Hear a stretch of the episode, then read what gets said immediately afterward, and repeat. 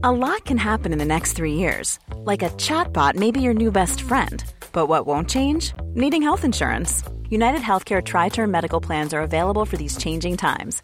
Underwritten by Golden Rule Insurance Company, they offer budget friendly, flexible coverage for people who are in between jobs or missed open enrollment. The plans last nearly three years in some states, with access to a nationwide network of doctors and hospitals. So, for whatever tomorrow brings, United Healthcare Tri Term Medical Plans may be for you. Learn more at uh1.com. Dope Black Mums. I'm here with Khyati Sundaram, CEO of Applied, a behavioral science backed tool for predictive and fair hiring. And we have the CEO here with us tonight. Welcome, Khyati. Thanks, Lena. Really lovely to be here. Thanks for coming back with us again. And now I just want to talk woman to woman, really. So, some big questions coming at you. Mm-hmm. Um, no pressure.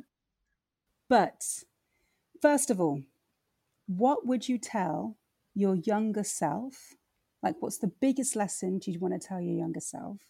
And do you think your younger self would listen? Oh, I don't know about the latter. uh, but the last few years, I think, have been difficult for most of us. And what it's taught me is that there is something that's highly underrated is adaptability and resilience. So if I were to teach my younger self anything, I would teach myself to be but more adaptable and resilient. And the philosophy that comes to mind is the philosophy from Bruce Lee. So I'm a big fan of Bruce Lee. Don't know if mm-hmm. a lot of people are, but um, he, when he was really, really young, and I found him to be really full of wisdom. When he was really young, he looked at the philosophies of resilience and he said this one quote, which has been with me for a long time. And it's basically be as water or be water. Mm. And if you look at that, what it really means is, and I've tried to read up every bit of article out there because um, he, he died really young and so everything is in third person and after the fact but i've read everything that exists off there. And the bit i understand is the water which is the softest substance in the world. And he says which it could be contained in the smallest jar or smallest container it seems weak but in reality it could hurt the hardest substance in the world. It's like being the nature of water. It can adapt. It can chart its own course it doesn't stop, it can flow through everything. And that's the philosophy that's really resonated with me over the last few years as we've all grappled with all of the, you know, the petty shenanigans mm-hmm. of pandemic world.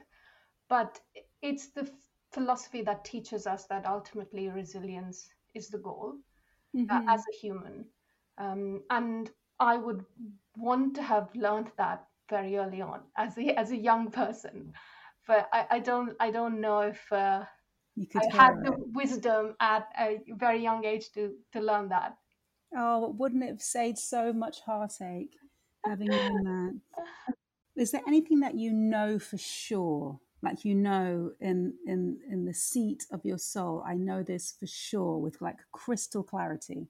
It could be it could be small or big, but anything that you know for sure.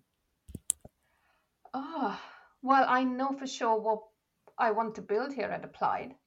Um, and that's that's what drives me and gets me out of bed every day. And I'm grateful that the team also is on the same journey with me. And it's about just giving better access, equal access to all kinds of individuals into the workforce.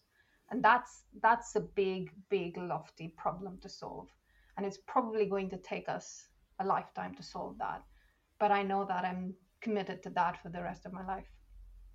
I, I I love that you have that mission and you put yourself on that mission. And it's great that you can you've got a sentence for it, you know? Because I think lots of people search for their purpose. They spend a lifetime searching for their purpose and and that you have that crystal clear sentence for yourself and your company is brilliant. It wasn't easy to come by. No. Um, this may not be interesting to a lot of your audiences, but it my journey has been quite non-linear. So I, I don't come from HR. I've done a multitude of different types of jobs in the beginning, including being a banker, having been an economist. Uh, I've started my first company back in 2014, 15. So all of those things basically culminated into lots of different skills, which I thought the market and the industry would value. But this was mm. back 2018 when I started applying for jobs. That's when the heartache really began and the despair really set in because it was about an eight month process where I must have applied for hundreds of jobs. So this is hundreds of CVs, hundreds yeah. of cover letters, and I got back two interviews. Yeah. and it's heartbreaking. It's heartbreaking. It's depressing, isn't it? It is completely heartbreaking. And that's what spurred me on this journey of understanding that hiring is completely broken. We've mm-hmm. taught people to assess proxies that sit on a paper and not real skills. And mm-hmm. this was being fed to me from employers, from recruiters, from agencies, from everybody. And that creates this narrative in your head, especially as a woman who has well supposedly i had taken a career break as well because mm, what were you doing oh you were running a company that you started what does that really mean and so yeah. the questions come up which uh, feed this narrative of you're not good enough and i think that happens to women more so to ethnic minorities and intersectional women and that's the totally. experience that led me to apply it so it's it's been a culmination of a few years of heartache but I'm, yes. I'm lucky to have to have finally got there. Well, I thank you for going to that heartache because that, that brought you here and that brought us and the world applied and all the great work that you're doing. Have you had any five star moments or five star experiences this week that you can share? Oh, or, or if easier, I can um, I can share that I um, I'm dyslexic I use a sat nav so I can visually see what's happening, and I've got the sound on as well anytime I'm traveling. So it really, really helps me. Recently, I've changed the voice of the sat nav to the Terminator, and oh. it ah. brings me immense joy when it says things like "turn right, human." I'm doing like an awful, an awful, awful, um, an awful, um, what's the word? An awful parody, an awful example, uh, but it's brilliant and it gives me a lot of joy. So, really, is anything that's given you immense joy? Any moments or any experiences? It could be food, it could be a song, anything that's given you immense joy this week. Yeah, this week, in fact, coincidentally, I've started a long lost hobby that I used to do as a child. And you know how the last few years have been it's just been work or pandemic or whatever else it's been and i felt like a little bit of me was being lost.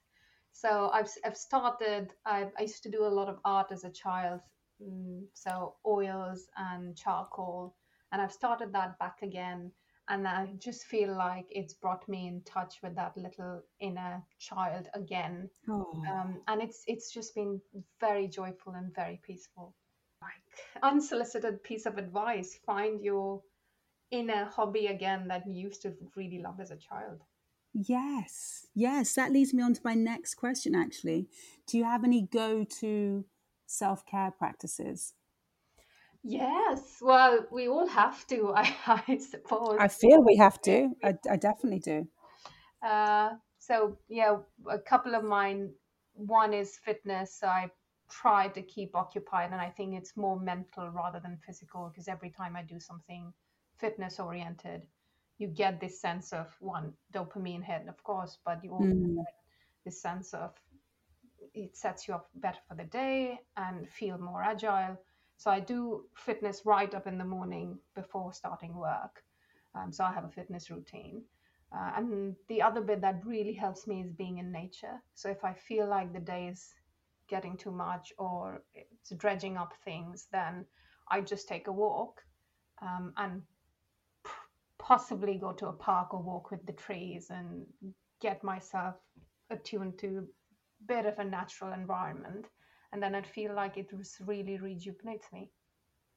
That's really nice to have that connection. And um, is that possible for the people working, your employees as well? Yeah, completely. So we we run all we run all our meetings as n- not compulsory screen meetings. Uh, they're walking meetings, so you can walk. and Walking meetings. That's brilliant. Yeah, we So you mean you could you you could be joining the meeting via Zoom whilst walking in a park, for instance? Yes, completely. And you have you don't have to have a camera on. You can turn the camera off, and you just stroll and Fabulous. Because it's that I mean nobody's ever told me they've had their best idea sitting in a room hunkered down on a piece of paper. So true. That's never Mm. happened. And a lot of the people I speak to, especially in my team and others as well, they're more creative if they've had this burst of energy, fresh air. So we do a lot Mm-hmm. of walking meetings, and unless you need this, the screen, which you do need in a remote world, you'll need the screen a lot of times to share where you'll need access to the laptop. Sometimes it's an ideation meeting or a discussion meeting, and you don't need a screen. So we always suggest have a walk- walking meeting, be in nature as much as possible, uh, be with your pets as much as possible. If you want to walk the dog and take the meeting with me, that's absolutely fine. Oh, that is fabulous. You talked a lot about um, in our previous podcast just the shift you had to make as a CEO for your company during the pandemic um, from physical to remote services practices, your workforce going remote. Is there anything you can share that you may have learnt in the pandemic? It's really, really hard to maintain culture and motivation while being remote. Yes, yes. And and how and how did you? Because you did. Obviously, your company has survived, and I'm sure it's thrived. How did you find yourself keeping it all together I think it was, it was a challenge. I think a lot of us are still on trying to understand what it means, what the needs of the workforce look like, and it's not a simple one size fits all solution. That's the bit I've learned. Because we always thought when we went into the pandemic that we'll all go back to the office at one point, and that hasn't transpired. It feels like it's a longer trend where people want more flexibility but it's flexibility that is meaningful. It's not flexibility where i say okay half of the company can has to go to the office two times a day or two times a week. And that's that's not going to work because it's enforced flexibility rather than meaningful flexibility for the employee. So it's it's those kinds of nuances that we are still trying to understand two years hence. And i'm still working with the team to determine what will make us thrive in the remote world. And it is it is really challenging. I don't think any of us have really answered it and hit the nail on the head. But we do a lot of experiments. And for example one of the things i talked about is doing online socials doing offline socials having enough budgets for pizza parties things like that. Brilliant. whatever brings on that community feel and then assessing whether it's really working in the same way that an office used to work for those people. That's brilliant. That's brilliant that you are putting that resource into doing that investigation and keeping that that um, that curiosity going. That's brilliant. Um, do you have any life hacks? So any any experiences or things or apps, gadgets, food, coffee, anything that gives you a shortcut, anything that you rely on, anything anything that you need your go-to to kind of get through the week, things that you could not survive without. Oh, I wouldn't be able to survive without my walks in the park uh, or music. Yeah. I do Music, to yes. a lot of music while walking. If I'm walking, I'm either on a meeting or I'm listening to music. Oh, Um, do you do you sing in the shower? I do sing in the shower. I be a singer when I was a child, but I never had the lungs for it. So never, never Oh. really tried that. But I do sing in the shower and sounds horrible. So I'm no, I'm sure it sounds brilliant. It's great singing in the shower. uh, it is. But I, yeah, it's music and just like nature and trees. I think that it sounds simple, but I don't know. It's something about them that does it for me. Yeah, it doesn't sound simple. I think all of these things we can almost not give them the gravitas that they need because Mm. the the the ability to be able to take a walk in the middle of the day that's so luxurious. That is, I you know. know. And that, I mean, if we, we were in an office space two years ago, we would have never done that. Maybe, Yes. maybe you would go for a coffee with someone and that would be a 15 minute walk. But we'd never talk about walking meetings. And I think that's a trend for the better because we do understand that it's possible and we're all still getting our work done. And it makes us a bit happier in the day. So why not?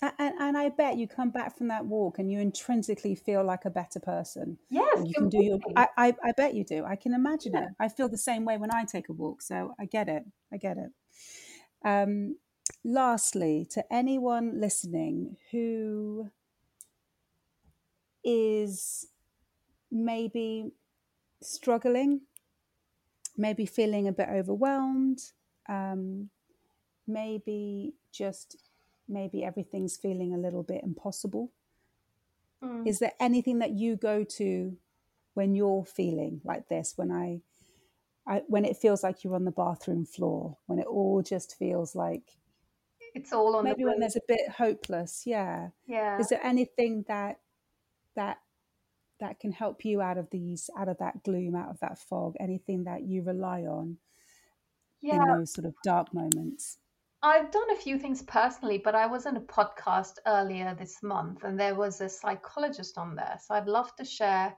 their view because I, I took some of that on board and it really helped me. And the view was the psychological view is that we need to start taking control because all of that, all of those feelings are a manifestation of a lack of control and a loss of control in life. And and so find something in your day that feels like it's given you your control back. So whether it's a walk or whether it's food or something, whether you're cooking the best meal that you've ever cooked in your life, it's something that would enable you to dissociate from those stresses and noise to the extent possible. Um, and, Mm. and then trying to get a sense of control. So for me, I used that piece of advice and translated it into doing more fitness, which for me is okay, I don't know what I can control in the real world, but I know exactly what I can control in the gym. So it makes me feel better. And it makes me dissociate a little bit from the stresses of the hopelessness, which will set in for many, many reasons over the course of a working week. Yeah, and I think I think that's such a great point. And like you said, it could just be one thing, and it could be the smallest thing that you can focus on that brings you joy or that maybe anchors you. It, it could be as simple as, like you said, going to the gym, but even smaller, it could be going for the going for a walk around the block, doing some stretches in the morning, but something that can um, that can that can give you that that feeling, that moment, that just that space to um, take stock. Completely. And then my biggest lesson from that particular podcast was that the power of the mind is really real and it can anchor you to whatever you want.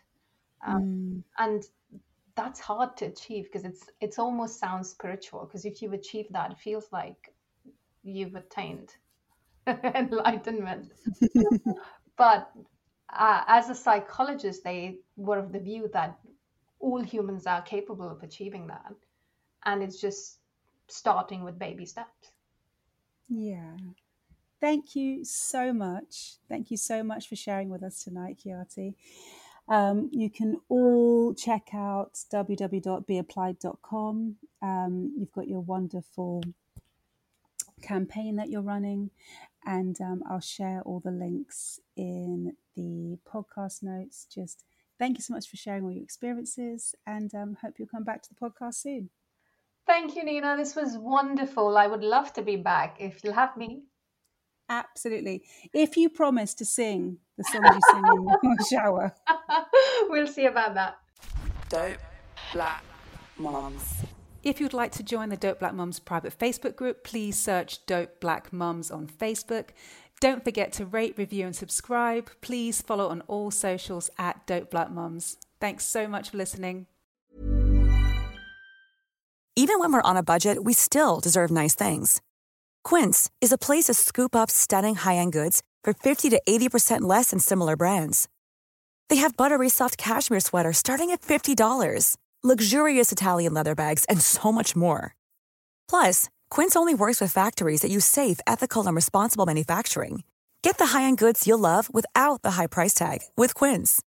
Go to quince.com/style for free shipping and 365-day returns.